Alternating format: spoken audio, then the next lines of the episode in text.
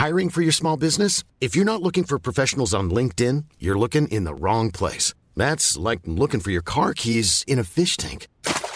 LinkedIn helps you hire professionals you can't find anywhere else, even those who aren't actively searching for a new job but might be open to the perfect role. In a given month, over 70% of LinkedIn users don't even visit other leading job sites. So start looking in the right place. With LinkedIn, you can hire professionals like a professional. Post your free job on linkedin.com/people slash people today.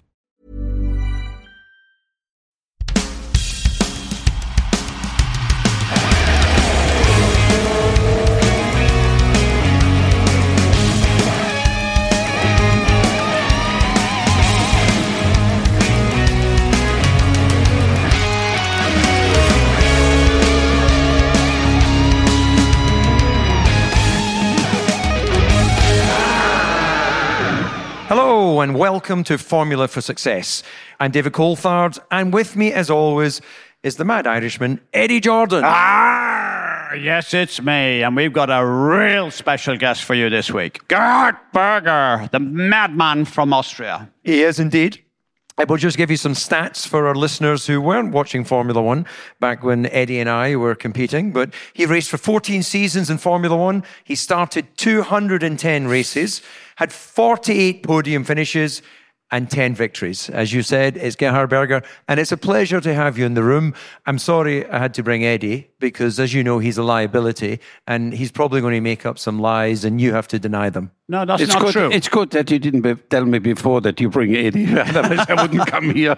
well, I could be your savior. Don't don't Okay, don't okay, write me off. it's Don't deal, write me it's a off deal, just yet. it's a deal, okay. So I'm going back. Can I go back in time? You can do anything. It's your podcast. Because uh, you asked when did you first meet each other, and I'm thinking back, and I said, well, there was Tommy Byrne, and we'll talk about him in a second because he was crazy. So 1982-83, I remember he was driving for Trevolato in Formula Three, and but he did one race with Helmut Marko, I think, as a separate race, which was the Austrian Grand Prix. We did it also. Marty Brundle won it.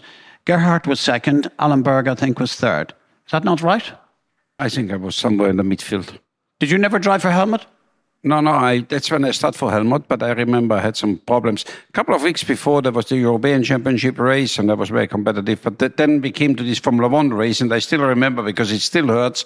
I was thinking it's going to be the same game than before in the, in the European Championship race. I'm going to win it. And then the whole week, weekend went a little bit wrong, and you won it. ah! you won it. No, you didn't. Uh, uh, Martin did. Marty Brundle won the race. So that that's when you would first know each other. That's back- 40 years ago, remember? Can you remember Eddie at that time, or when was the first uh, the first time you remember meeting him? Yes, I, I remember similar than Eddie. And I remember on the way home you had a bad accident and you called me and you need some help in Austria because one of your trucks had a terrible accident. Yeah. And that's when we start get more close. Well, it's always in the face of adversity, things like that, you, you know who you can. And I did call Gerhard, uh, and tragically, Marty's number one mechanic, Rob Bowden, lost his life. Tragically, the truck went over a cliff, if you like, the, the mountains. In we, we did a silly thing, I think. We decided instead of going the motorway, we would be able to shortcut by going over some of the mountains. Um, actually, in, in many ways, uh, the people of Austria were sensational because the police and everything, they made it easy for us to be able to try and uh, leave and, and go. And that happened. And I just must add to that, please, because Martin uh, Brundle was driving the next Sunday uh, in Thruxton, but we'd no car. And there was a guy called Tim Clues, great insurance broker, and a couple of other people came together, went down to Ralt factory, and they built a car, and we raced against Senna the following Sunday. Uh, but the, the the hospitality and the, the real well wishers in Austria was sensational. But then Austria and Ireland are kind of very similar types of countries. We've got big brothers on top of us, and uh, there was a bit of a relationship, and they were fantastic. Yeah, well, I'm, I'm, I'm sorry to, to hear of the, the, the loss of the mechanic and that, but as you say, out of adversity, that's when you, you discover who your friends Well, are. So- you know, and I think I know it's 40 years ago, and you often think, well, how long do I really know him? But I think we've never had a crossword in our lives ever since. We've crossed swords many different times because he had different teams. But just like you, you were both very lucky. You avoided driving for Jordan in one respect or another. But um, anyway, we won't talk about that. No, well, actually, I'm curious to know because we're going to get into your career and understand your journey uh, from touring cars into to Formula One, actually. So it's slightly different route. But did you ever get approached by Eddie to drive for him in Formula One? And if so, did you like say, "I'm not driving for that joker"? it was a no-go for him and for me because we both was just behind the money and so, so it wouldn't work out. It always one has to least pay he's and one honest. has to receive. He's unlike you. It's He's- no- we know you're after the money. but It's no way. It's a He admits banker. it. I learned then he's a ma- he was a banker, so it was very clear. No way, Eddie. it, it wouldn't have worked. everything for me. Yeah, I was trying to remember when the first time we would have met, and it, it would have been, of course, when I when I came to Formula One. But a standout memory for me was when I was in my first full year in '95 because I did eight races in '94.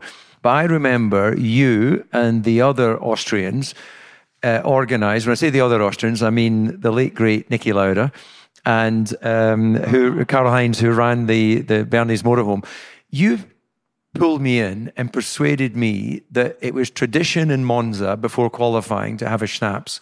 And I was a young, impressionable driver, and you know, you were a Grand Prix winner. Uh, yeah, absolutely, and and you got Niki there, and and Karl Heinz, and of course you guys had set this up, and I didn't want to say no, so they bring out three little glasses that look like schnapps. For sure, they were drinking water. They gave me a schnapps. This is about half an hour before qualifying.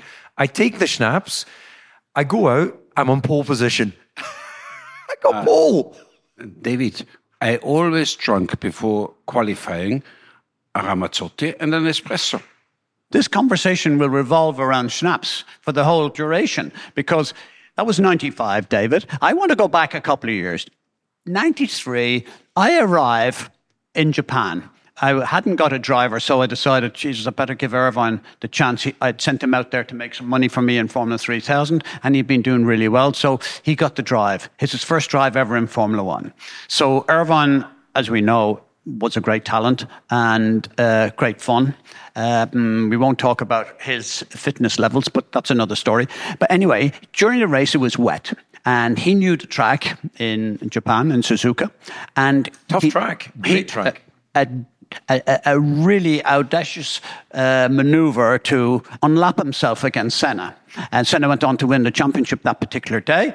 And um, of course, they got absolutely hammered with Karl Heinz, with him. With, uh, Gerhard was feeding him with schnapps. And uh, at this stage, uh, Senna, who was really a teetotaler, but he was uh, off his head on whatever he had given him. And he sent him, he said, I wouldn't put up with what Irvine did. You better go down and see that Irvine and teach him a few lessons and tell him, do you not realize I am the world champion? And that's it. Is that your Austrian um, impersonation of something like Gerhard? But anyway, Irvine came down. What happened then? It was a bit similar, as you said. We, after the race, uh, uh, Ayrton tried to overtake uh, Eddie, what was overlapped, and um, it was very difficult. It made him the life very difficult. And in the end, he said, "Well, if somebody wants to overtake me, doesn't matter if it's overlapping or not, then he has to do it." But anyway, we was with Karl Heinz and with Ayrton, and we we we talked about it. And Ayrton was so upset, and we gave him one schnapp, we gave him the next schnapps, we gave him the next schnapps. And, and he started again to complain about. And I say, why you just don't go out and beat him and stop to talk about it? We gave him another schnapps. He went up, out and tried to beat him. There was a picture of them fighting in the back No, of the we're in this garage. li- he's doing an interview, and as we, because we were a small team, we were given these tiny little huts to, to have our hospitality in. And in walks Senna. And I'm saying, Jesus, the world champion is just coming in here to say well done to Eddie for finishing sixth. You know, his first world championship point in his very first race. Not many people had done that. And the next thing, boom, he punches him. And Irvine just runs back. He says, That's the best publicity I'll ever get in my entire life. And that's how it so it was a win-win it was on the front page of every paper. I'm very conscious of the fact that we, we have your time for, for this particular podcast. If we were actually to go through the timeline of your career and all of the things that you've lived through, we- we'd need to do like a, a series. We'd need to do seven or eight shows because you, you've teammated with uh, one of the great champions who uh, in his lifetime credited you with teaching him how to have fun, and you credited him with giving you a, few driving tips. But we have to talk about your, your relationship with Ayrton. Then we need to obviously talk about the fun and games you used to get up with. Uh, but let, us start first of all. Ayrton was someone that I worked very briefly with as a test driver. Uh, I cherish the fact I have an overlay of me driving the Williams around Estoril on the same day that he was driving the Williams because it gave me a direct comparison with an unbelievable driver, someone that was able to exploit single lap performance uh, in an incredible way. So, uh, you know, share with us your experience uh, being a teammate and a friend to Ayrton. Well, I think we we three know very well the the Ayrton as a person, especially Eddie. Eddie had to fight with Martin for many years in Formula 3 against him, so he knows him in and out. He was just a very, very special personality. He was a very special driver. Unbelievable commitment. Um, I learned over my time impossible to beat. And but I have to say I was a bit naive. I we we've been the same age. We came in in the same time into Formula One. Him a half year earlier, me later we know each other already from Formula 3, and, and then we start to compete in Formula 1. I was in Ferrari, he was in Lotus. And uh, I had a good setting in Ferrari, good car, good engineer, and I was competing with him the whole time and, uh, and uh, winning races. And uh, I underestimated how good he really was. I thought it's, it's similar to many other of my teammates it's just gonna be another one to beat, and that's why I decided to go from Ferrari to McLaren. I didn't care about Ayrton or no Ayrton. Uh, I, I, I just saw myself. It was funny. It was the first race in Phoenix, and he was already a little bit the king of the rain. And the first day was raining, and I was on pole. Uh, that was still Friday when we, we went for pole. So second day dry, I was a again, Gerhard was again on pole. So I said, okay, it's just another one. Then in the race, I had some problems with the pedals and I, I crashed. But anyway, he went back to Brazil, thought about it, come back, and I never beat him anymore. no, he, he, and then he really, he really showed me what it means to have talent, to have professional approach, to have street cleverness of Sao Paulo. Um, to have a very, very high level of concentration. I, I, I studied him for the first year when I was in McLaren, and then the second year, maybe after a couple of months, I just thought impossible to beat this guy.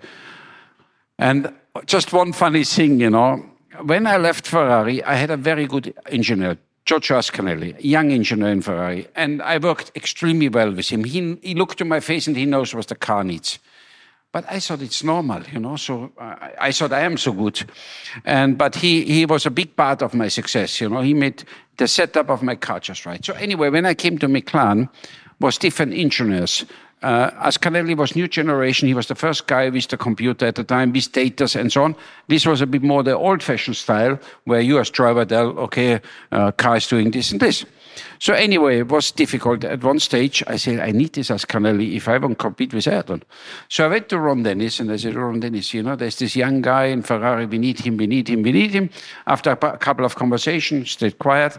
One day, uh, Ron called me and he said, Gerhard, I have good news and I have bad news. What would you like to hear new first?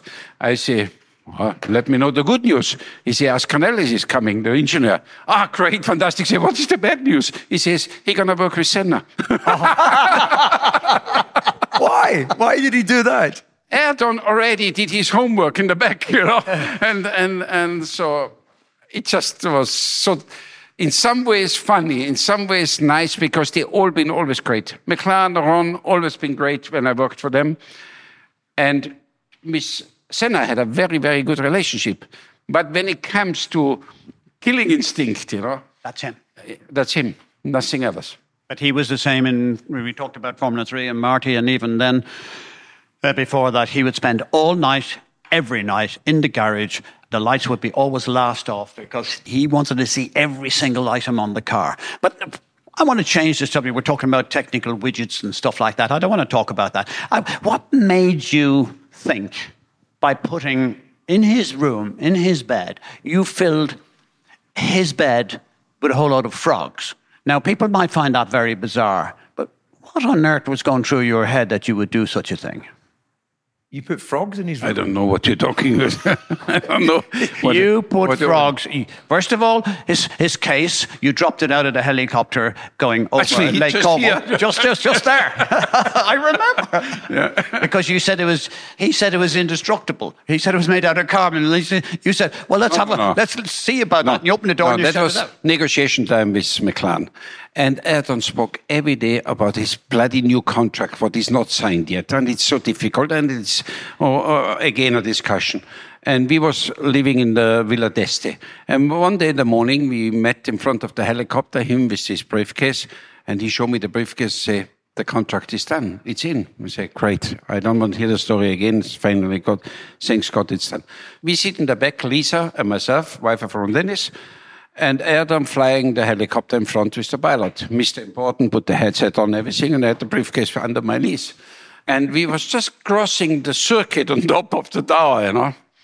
And I saw the bloody briefcase with the new McLaren contract. So I opened slowly the door. I put the briefcase and I put it out and I closed the door again. so, so then we watched.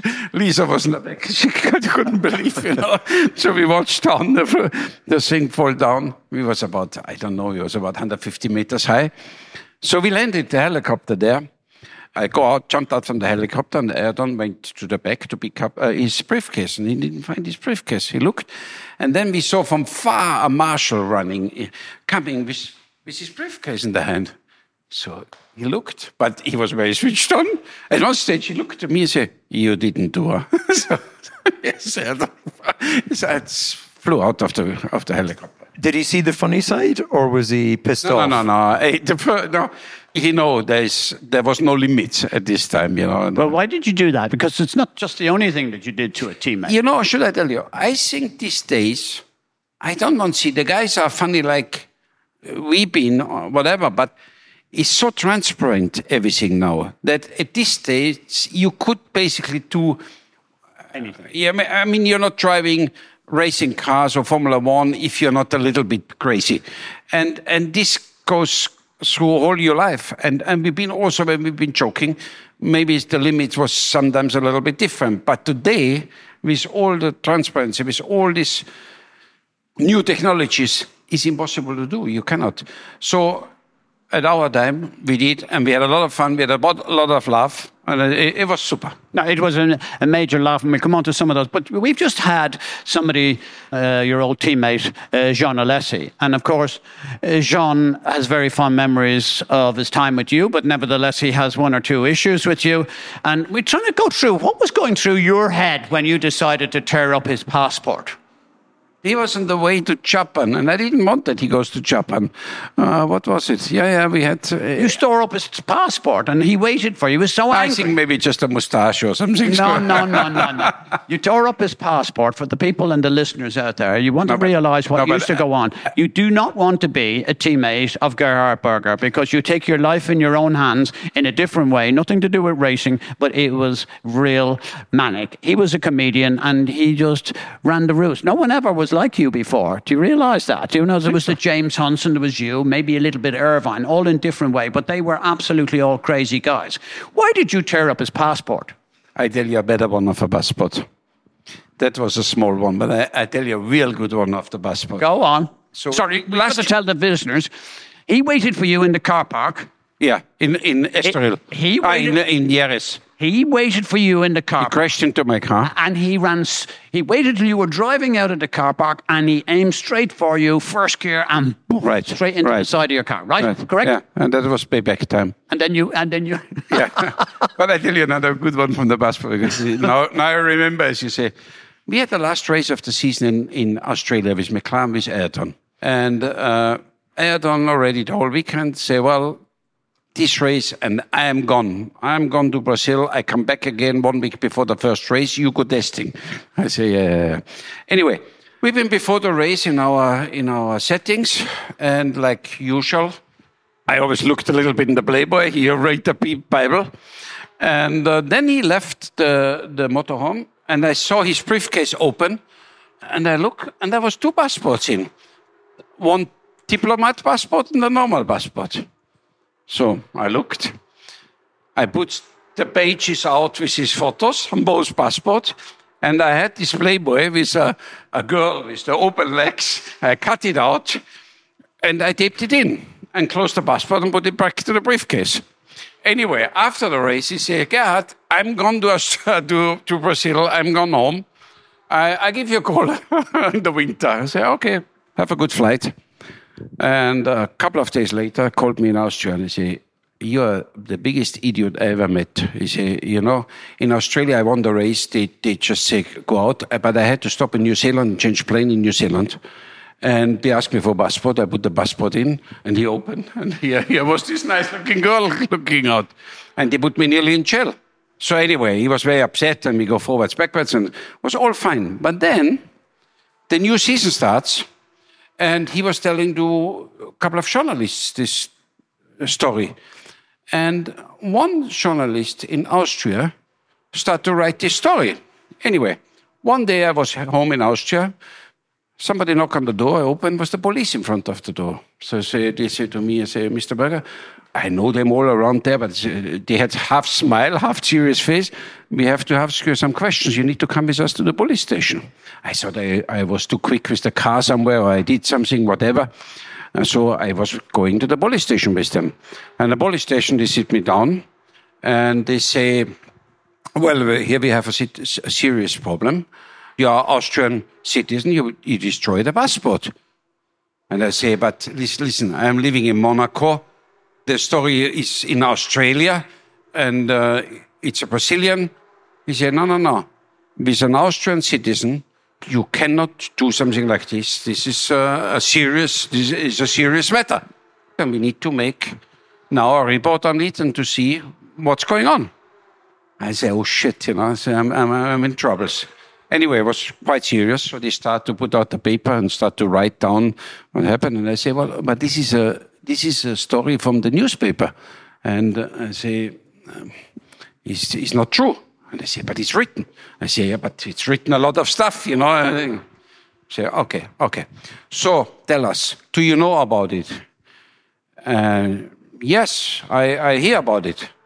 This was the just after the finish in Suzuka with Prost. All the fight happened with Prost, with Senna. And they say, "Do you have any idea who was doing this?" I say, "Yeah, I know." They say, "Who?" Alain Prost. he puts in so, but the story, you know, and then didn't end up so funny. It took one year to be able to get out of this one. But this was my story with the passport of with Ayrton. So you pushed it maybe a little bit too far in, in that particular it's, case. It's a serious thing I, I was yeah. underestimating. But so have anyway. you ever had uh, the misfortune to have some of these games played on you by Gerhard? I don't think so. I think I managed to avoid Gerhard doing anything like that uh, with me. But we, we have some things that, well, we, all of us, of course, have motor racing in common. But one thing we have in common is working for Ron Dennis. And Ron was a particular character. And uh, you obviously know him very well as a team principal, Eddie. But the thing that a lot of people don't realize about Ron, because he didn't always, let's say, uh, communicate well in the paddock with the journalists, but he liked to have good fun away from the track. And I'm, I'm sure when you were there with, with Ayrton, you had some nice dinners and nice parties. I know when I was there with, with Mika, we, we also had that situation. But, you know, he, he was a lot softer in in social than he was when he was at the track. I couldn't agree more. I think you know we all know the the good and the not so good side of of Ron, but uh, I have to say when I worked for him, he always was great to me. He always supported me. It was not easy next to Ayrton, but he always supported me, included team in a very good way. And sorry, Eddie, at the time I have to say he was the best. I have no doubt about that. Look yeah. at well, the you results. admire. You've said this in a previous podcast. Okay, okay, yeah. He admired McLaren. At the time, when he, I mean, when he started to think about road cars and stuff, he wasn't concentrating anymore. But as long as he was focused on Formula One, he was the best. Mom deserves the best, and there's no better place to shop for Mother's Day than Whole Foods Market. They're your destination for unbeatable savings, from premium gifts to show-stopping flowers and irresistible desserts. Start by saving 33% with Prime on all body care and candles. Then get a 15-stem bunch of tulips for just $9.99 each with Prime. Round out Mom's menu with festive rosé, irresistible berry chantilly cake, and more special treats. Come celebrate Mother's Day at Whole Foods Market. Hiring for your small business? If you're not looking for professionals on LinkedIn, you're looking in the wrong place. That's like looking for your car keys in a fish tank.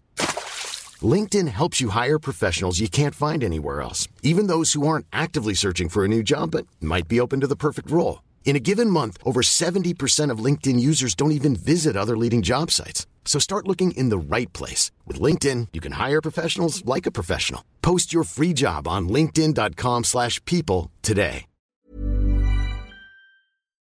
I have absolutely only 100% support of what you've just said. But anyway, I want to go back to a little story where I don't know why I needed to leave Japan to get back home um, in, a, in, in, a, reasonable fast time. Look, he's laughing already. Look, he's taking the piss out of me big time.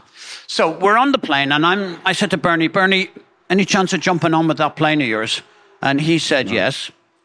And he said, mixing we got Berger on the plane. Eddie, you're mixing it up. Am I mixing it up? Will you tell us the story then? Tell us about what you did to me, you nasty bastard. Yes, uh, I, it's a pleasure to tell. it was really funny, David. It was it real funny at story. all. It was two weeks, three it was weeks real of pure hell. We, we, we had a plane together, Ron and myself, to fly to Japan. On the way back, he came before the race. He came to me and said, Gerd, would you mind if we take Eddie with us back? I said, no, no problem at all. Yeah, so he can come back with us. And that was the time when I wasn't racing. I was a motorsport director of BMW, and we supported the engines to BMW. And this was the big weekend of Eddie presenting in Suzuka his new partner Ford engine supply made his big press conference and, and so on and so on. Anyway, when I hear the story, I say, okay, no problem, Eddie can come back with us. And I went back to the motorhome. I just thought, and I said to my guys, can you take a piece of paper and write on that we're going to supply next year to Minardi an engine, a BMW engine, free of charge. And, and, and, and, and it was a, a very good engine at the time, you know. Put it just in my briefcase. And they didn't understand what they're doing, but they, they did. So I put it in my briefcase. So after the race, we all ran to the airport. So uh, we went into the plane. Everybody got his place. I put the briefcase in the middle. And I say to Ron, Ron, I go to the cockpit to the pilots.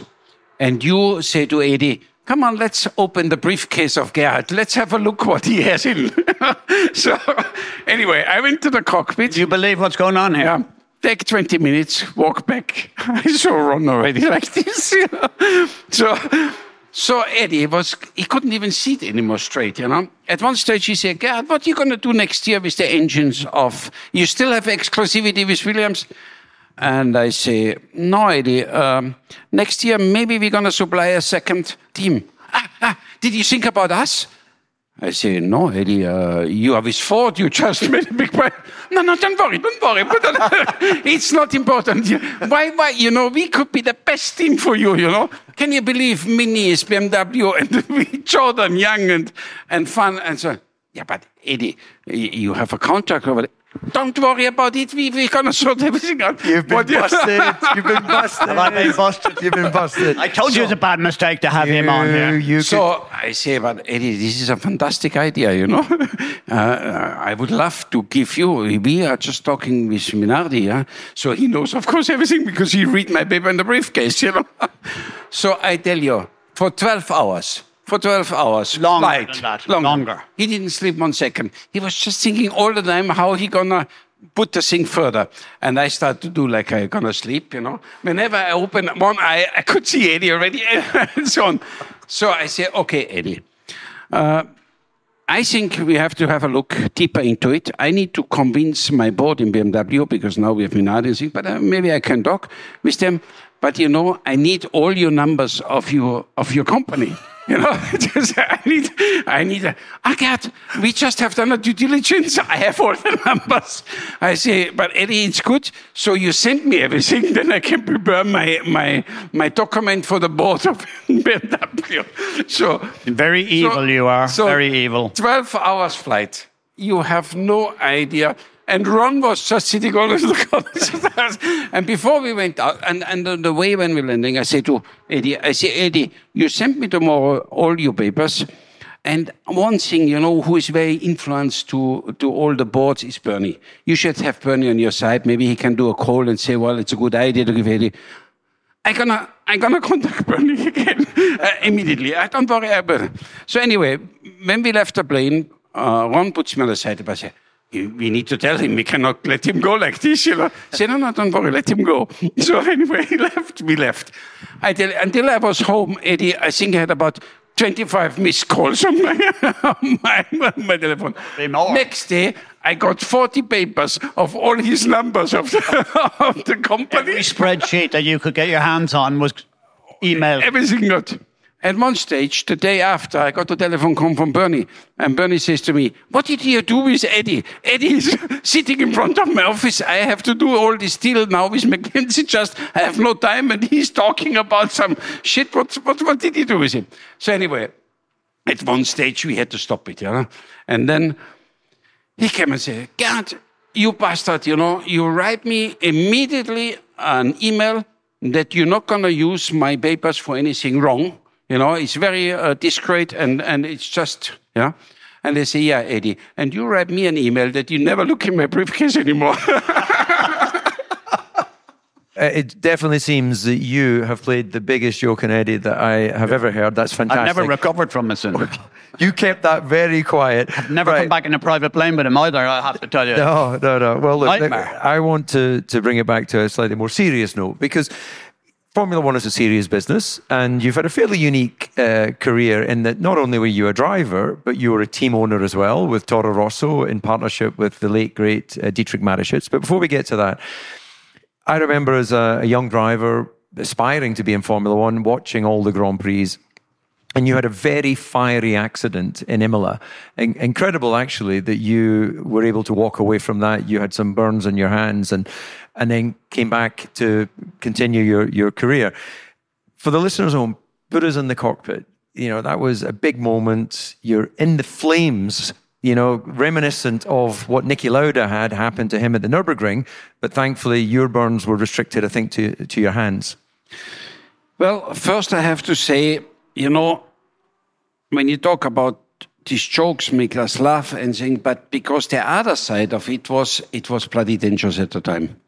I mean, when I see now all these test benches, all these tests, what is done before the parts go into the car, with all the calculations and so on and so on, it's quite safe compared to this time. This time we've been the ones find out if, if the wing was strong enough on 300 Ks or he collapse or the brake disc explode or the tire goes or whatever it was.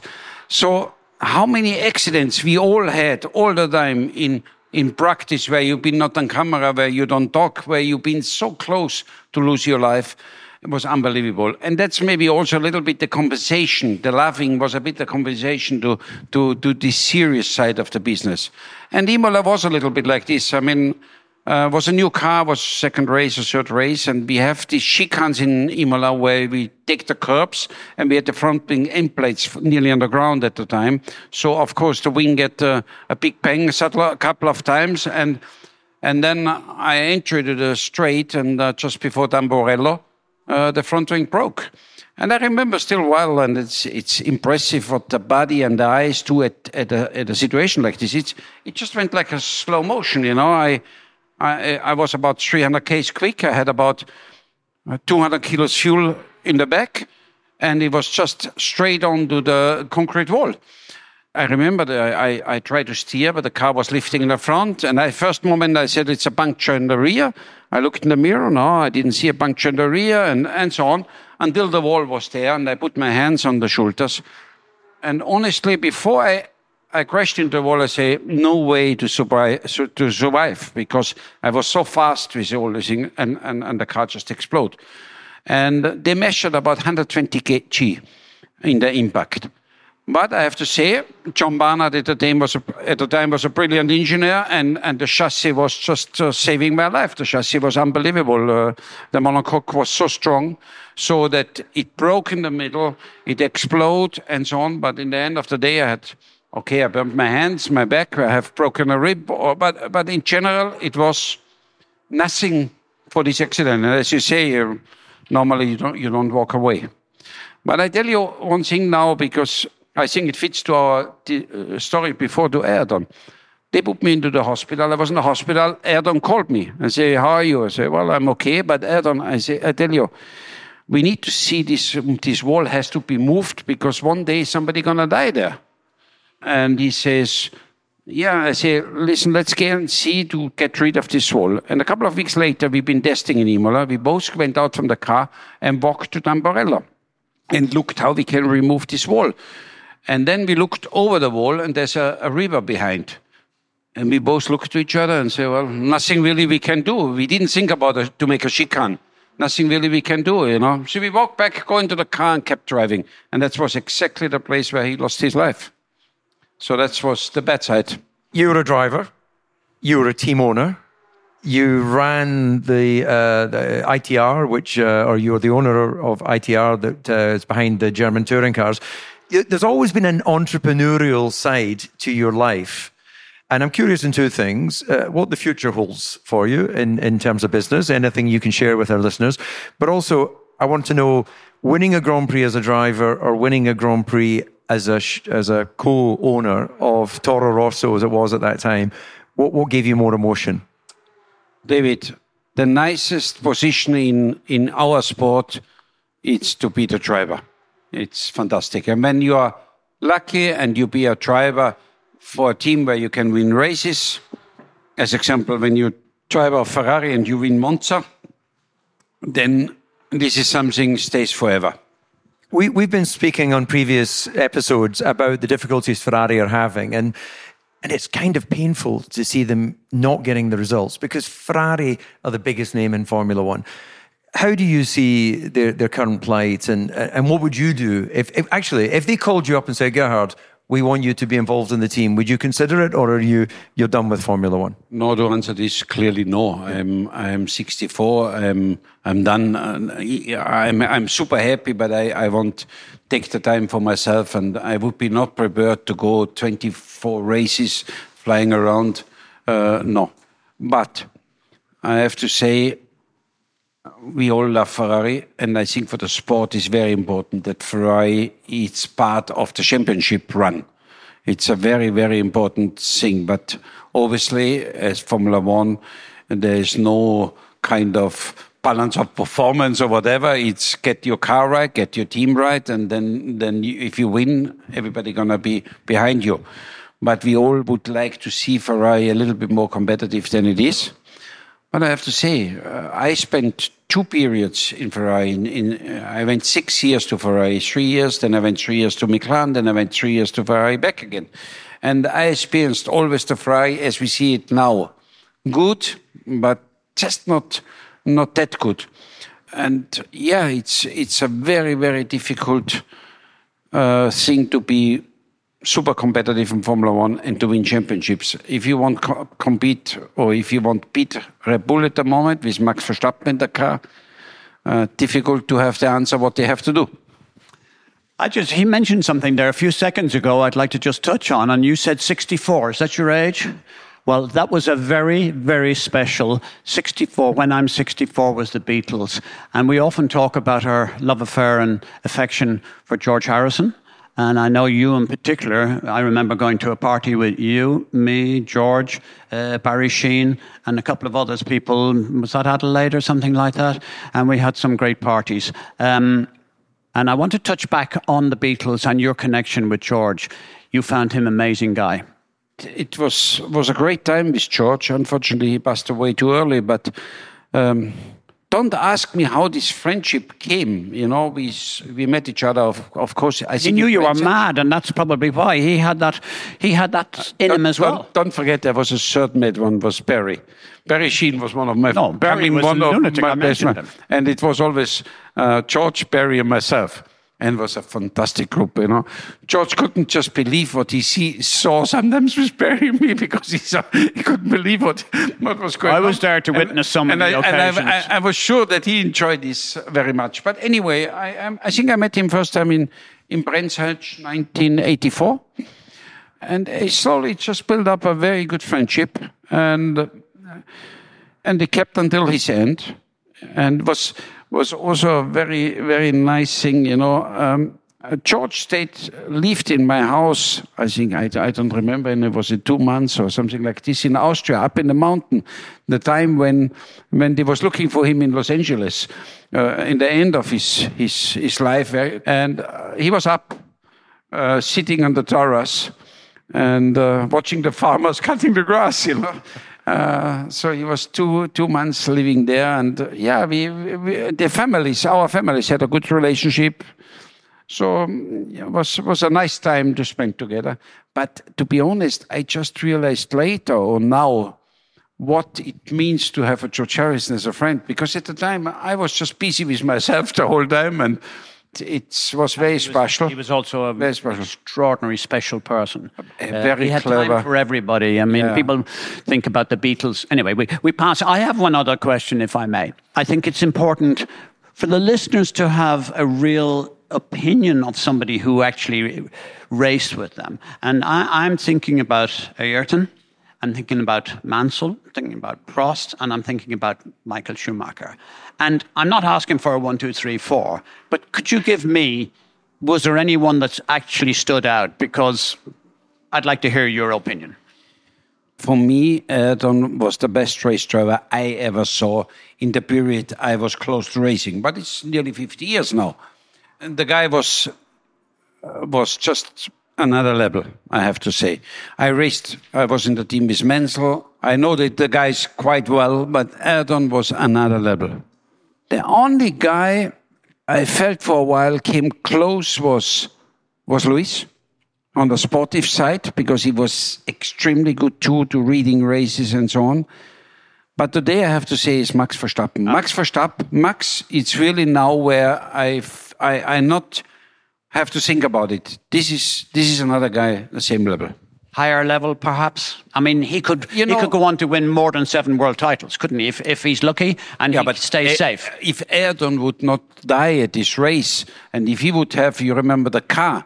I mean, shit, he would be maybe uh, seven, eight, nine times champion. He would win all. The, I mean, the races after Williams won all the races. Can you believe Ayrton in the car? He, he would be just unbeatable. But I have to say, I, I, I watch Max now quite careful, and it's again a new generation of race driver. He had unbelievable karting career. He learned racing from the very beginning in karting very well. And the funny story, I, I've been on a karting place the other day, and there was a guy next to me, and after a while he says, "You know, I've been the mechanic of Max Verstappen for ten years in karting." I say, I said, yeah, I was with Jos, with his father, for 10 years we together. And he showed me all the photos, yeah. So I started to talk with him. And he says, Gerd, we've been karting every day in the year, all year. Never school, never thing. We went just karting. When the freeze came, he at least went uh, school in the morning and came then to the karting track. Max was just karting for 10 years all the time and you can see, I mean, the guy is just the way how he sees everything. And the other thing is, he loves this simul- simulator, these, these races, sim races, yeah? And you know, when you do these sim races from child on, parallel to the karting, you learn all the different things already. On the start, first corner, outside, inside, whatever, you can practice so much more. And I feel that this guy has absorbed this all in very young years. Obviously, he's a great talent too, but he's a very complete driver. And if he doesn't hurt himself, he will win. He will win a lot of championships. I agree. Well, look, Gerhard, as I suspected, we could continue talking for hours. You've been absolutely fantastic. I think that's a good place for us to, to wrap it up. Thank you so much for coming on. Listeners, you can get in touch with us and tell us who you'd like to invite on the show next week. You can say Gerhard again if we can get, get his time. You can email us at ffs at whisper.tv or you can message us on social media at F1 for Success. We'll be back in a week from Gerhard, myself. Ah! And the crazy Irishman. This was Formula been a for real You Success. still look good, huh? Huh? You still look good. Do you think so? Yeah, yeah. He's well preserved. Yeah. We, we put him in I, vinegar. I took my life a little bit, and actually, I'm coming back just before we finish because We're finished. He lied to us. DC, he lied to us. Do you, you know that that is a true story? He did put a whole load of frogs in Ayrton's bed, and you know what he said to him when Ayrton came to him? He said, "Ah, did you not find the snake?" Yeah, he cleaned the whole room and he was finished. I said, God, you know, oh, it was the whole night we put out all these frogs and now I'm back in the room and I say, and where did you find the snake? you really were a Ah, late listeners, I think we all need a rest after this conversation. Goodbye, everybody.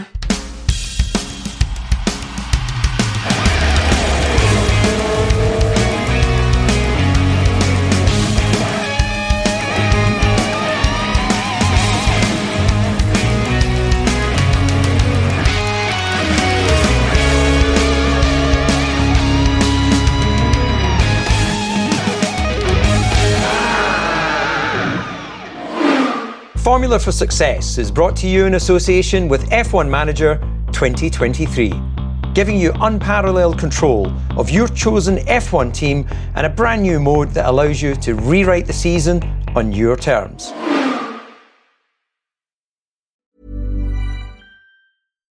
Why don't more infant formula companies use organic, grass fed whole milk instead of skim? Why don't more infant formula companies use the latest breast milk science? Why don't more infant formula companies run their own clinical trials? Why don't more infant formula companies use more of the proteins found in breast milk? Why don't more infant formula companies have their own factories instead of outsourcing their manufacturing? We wondered the same thing. So we made ByHeart, a better formula for formula. Learn more at byheart.com. Mom deserves the best, and there's no better place to shop for Mother's Day than Whole Foods Market. They're your destination for unbeatable savings, from premium gifts to show-stopping flowers and irresistible desserts. Start by saving 33% with Prime on all body care and candles. Then get a 15-stem bunch of tulips for just $9.99 each with Prime. Round out Mom's menu with festive rosé, irresistible berry chantilly cake, and more special treats. Come celebrate Mother's Day at Whole Foods Market.